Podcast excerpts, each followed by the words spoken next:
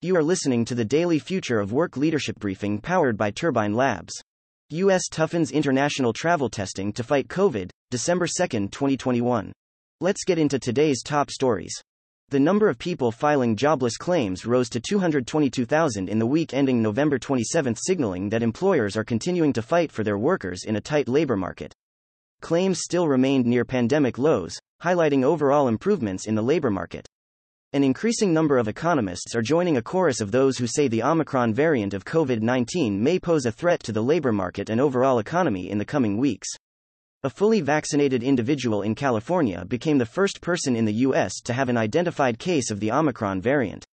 In an effort to combat the spread, President Joe Biden plans to tighten COVID 19 testing timelines for travelers entering the U.S. as well as extend a public transportation mask mandate. International travelers will now have to be tested within a day of departure. The travel restrictions pose a great threat to the tourism businesses that were just finding their footing after nearly two years of devastation wrought by the pandemic. A group of Republican senators is threatening to postpone action on a spending bill necessary to avert a lapse in federal funding unless the Senate also bars enforcement of Biden's vaccine mandate for large employers.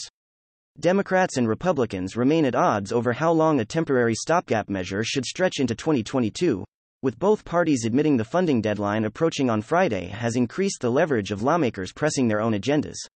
World food prices neared a record high last month, rising for a fourth straight month in November. The Food and Agriculture Organization's food price index rose 1.2% last month, providing additional evidence that soaring inflation is making it harder for the poorest nations to import food. The rise can be partially attributed to an increase in demand for wheat and dairy products, bad weather hurting harvests, worker shortages, and higher shipping rates. Return to work plans have been disrupted once again over concerns surrounding the Omicron variant as more employers are considering implementing their own vaccine requirements. A survey of 543 employers found that 57% of all organizations said they already require or plan to require vaccinations.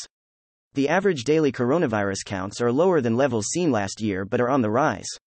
Content facts Turbine Labs has tracked 21,770 media articles and blogs and 14,996 social media posts over the last 24 hours. The next Turbine Labs leadership briefing will be delivered on Friday, December 3rd, at 9:30 a.m. Eastern Time. Questions or feedback? Don't hesitate to reach out to us directly. Hi, I'm Natalie and I curated today's new work leadership briefing powered by Turbine Labs. At Turbine Labs, our AI software reads and identifies significant media at 54,000 times the speed of a human reader, so you can take advantage of the most relevant and impactful information without media fatigue or misinformation.